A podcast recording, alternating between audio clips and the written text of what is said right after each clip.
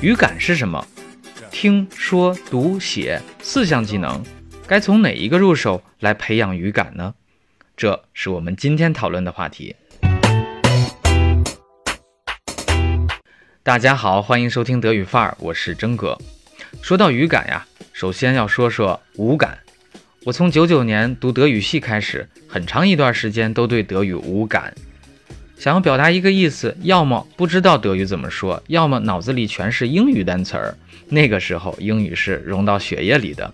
为了接受德语，减少排异反应，我在老师的建议下，就不再主动去学英语了，试图全身心的啊接纳德语。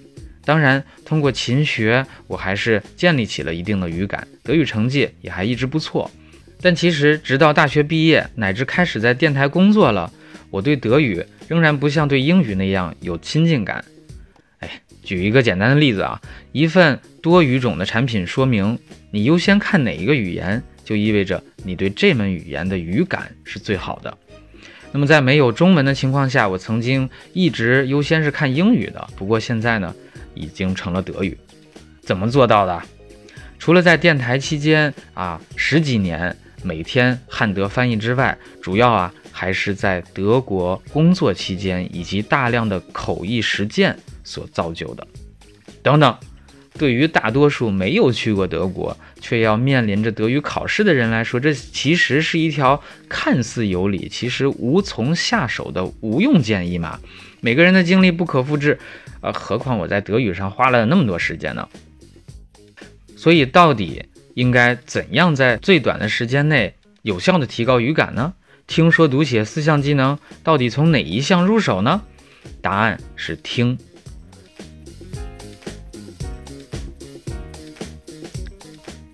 为什么靠听？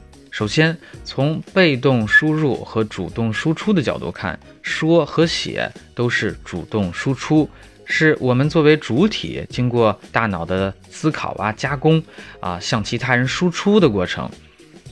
那不论阅读文字还是听别人说话，都是被动接受的过程。我们举个例子，先看一看零起点的婴儿是怎样学习语言的。孩子出生之后就暴露于声音的环境当中，因为耳朵无法像眼睛一样闭上眼就可以不看，听觉总是被迫的嘛。那除了普通的声响之外，这个声音环境是由语言构成的。家长的语音是他最早的学习语言的输入源。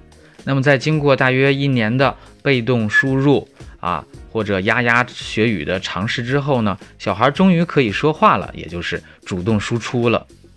之后呢，他还会不断的学习练习，逐渐去掌握听说读写四个能力。成人学外语其实依然是这种模式。首先是大量的被动的输入，达到质变的条件之后，就开始主动输出了。不同之处是，成人可以借助自身健全的智力以及经验，也就是学习迁移，啊，还可以借助语法规则，快速、貌似同步的去练习听说读写，然后去掌握外语了。所以说呢，啊，说和写肯定会滞后于听和读。如果说你现在正在苦恼于自己的口语和写作，那不要着急，因为呀还没有达到质变啊，需要耐心的等待。其次，语言的基本功能是什么？就是沟通。那么在沟通当中，同样的一句话，如果用不同的语气说出来，可能呃别人听的含义是不一样的。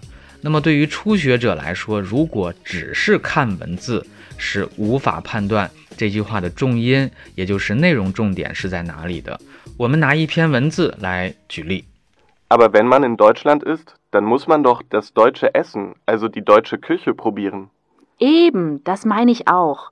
Aber die deutsche Küche gibt es bei uns leider nicht, sondern eine Reihe von regionalen Gerichten. In Bayern zum Beispiel 那刚才大家听到的是有关中德饮食差异的一段对话了。如果说你只看、只阅读，初学者是无法发现 eben 和 die 两个词的语气的。那么借助听觉，你才会知道文字的重点在哪儿。Aber die deutsche Küche gibt es bei uns leider nicht。所以呢，只有多听，才能培养出符合场景的地道的语感。哇！接下来我们谈一谈为什么听力这么难呢？啊，对小孩来说，听是在不知不觉中完成的，没有任何困难。可是很多成人感觉最简单的不是听，而是读。接下来是说，听力和写作是令成人最头疼的。为什么呀？一篇文章可以反复读，可以查字典琢磨意思。如果开口说的时候呢，大不了我蹦词儿嘛，实在不行就比划，总还是能够沟通的。但是如果要下笔写啊，很多人就考虑比较多了。我拼写对了吗？语法符合规律吗？我这么写别人能看懂吗？那听力又难在哪儿呢？其实不论在交谈还是听力的考试当中，语音是随着时间线性推进的，通常是没有机会像阅读那样再听一遍的。其次，我们没办法控制别人的谈话内容和说话方式。如果说把谈话内容看成齿轮的话，对方的齿轮啊精密还复杂。如果我们这里呢，我们的知识储备只有两三副，即使对上了啊，齿轮也无法咬合，理解就无从谈起了。那么谈话方式就更不可预测了，每个人词汇不同，遣词造句的习惯也不同，那么乃至啊音色、发音方式、方言等等因素都有可能让人措手不及。所以线性和不可预测性才是听力让人闻风丧胆的原因。怎么破呀？我们可以从下面几个维度来分析考察。那么在文本区，我专门制作了一幅表格，大家可以看一下。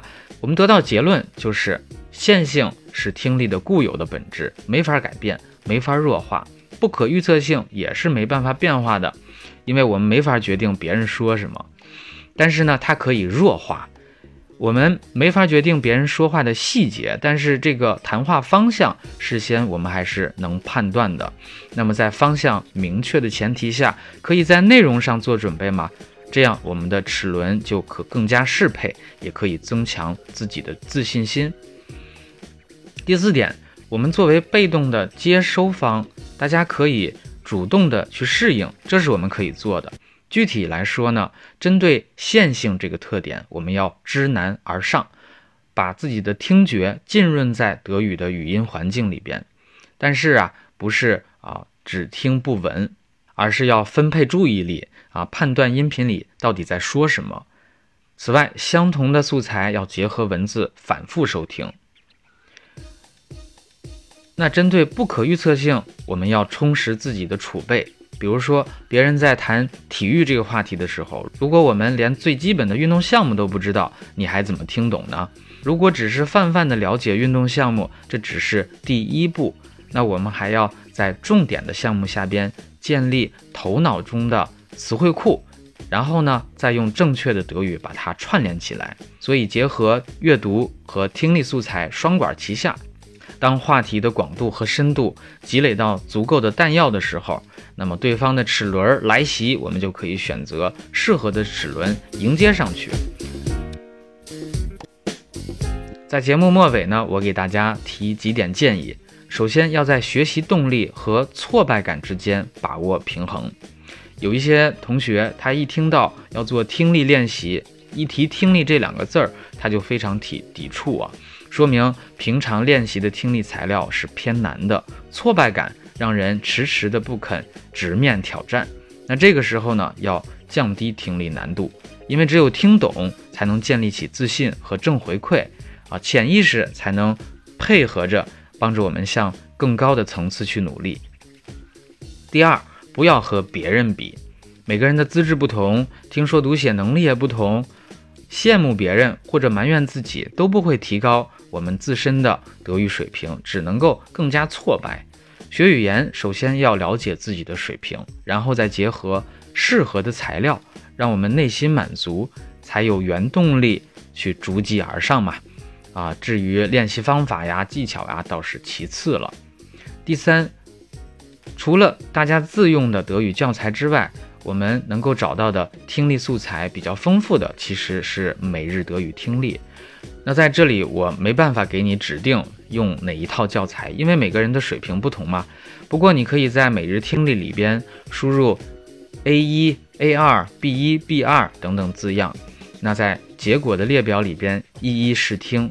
这个时候要注意是盲听，不要看文字。如果说理解的还不错，那么就保留在这个级别，否则的话降一级。第四，面对现在网上海量的资源，呃，很多人有这种选择困难了。我们来分析一下这些资源，一般是有几大类。第一，德语电影、电视剧，还有综艺节目、脱口秀。除此之外呢，新闻、政论。科普节目，还有国情文化类的。那么，针对留学考试的同学，我的建议是，优先学习自己手头的德语教材，把上边的听力练习弄扎实了。其次，再收听同一级别或者水平的其他教材，只要听一本就可以了，否则贪多嚼不烂。那最好呢，要附上听力的原文。呃，解释一下为什么？因为同级别的教材，它考察的语言点是比较类似的，这样呢可以啊强化自己的知识点。那么在保证刚才所说的两项之外，如果你还有精力的话，那么建议大家去听一听科普类的和国情文化类。除此之外，你还可以花点时间去听听新闻，还有政论。有一个好处就是。发生了重大新闻，你从中文的消息来源获取了这个内容，然后结合着去对照德语的新闻，有助于自己的理解以及呢和时代的这种连接感。但是缺点呀，就是比较枯燥。好的，有一些朋友呢，他还喜欢看综艺节目或者是脱口秀，这两种素材，它的特点是口语化、生活化，语言浓度也比较高。什么是语言浓度呢？就是在单位时间内，他总在说话嘛。缺点就是良莠不齐，有的时候你如果听不懂，还会给你带来挫败感。好的，最后大家比较推崇的德语电影、电视剧，在我这里看，恐怕是性价比最低的语言学习方式了。因为在单位时间里边，影视剧的啊对话浓度通常是很低的。你看一部两小时的片子，估计最后新学到的这表达不超过十句。所以说呢，如果学业压力大，那就不用看片儿了。好的，最后我们来看，如果执行了我刚才提的这些建议啊，努力过了，怎样能够判断语感提没提高呢？其实，除了我们做语法题或者阅读题的时候，速度和准确度都提高，或者口语写作都有一些进步之外啊，我有一个特别简单的方法：什么时候晚上做梦说德语，就算真正走上正路了。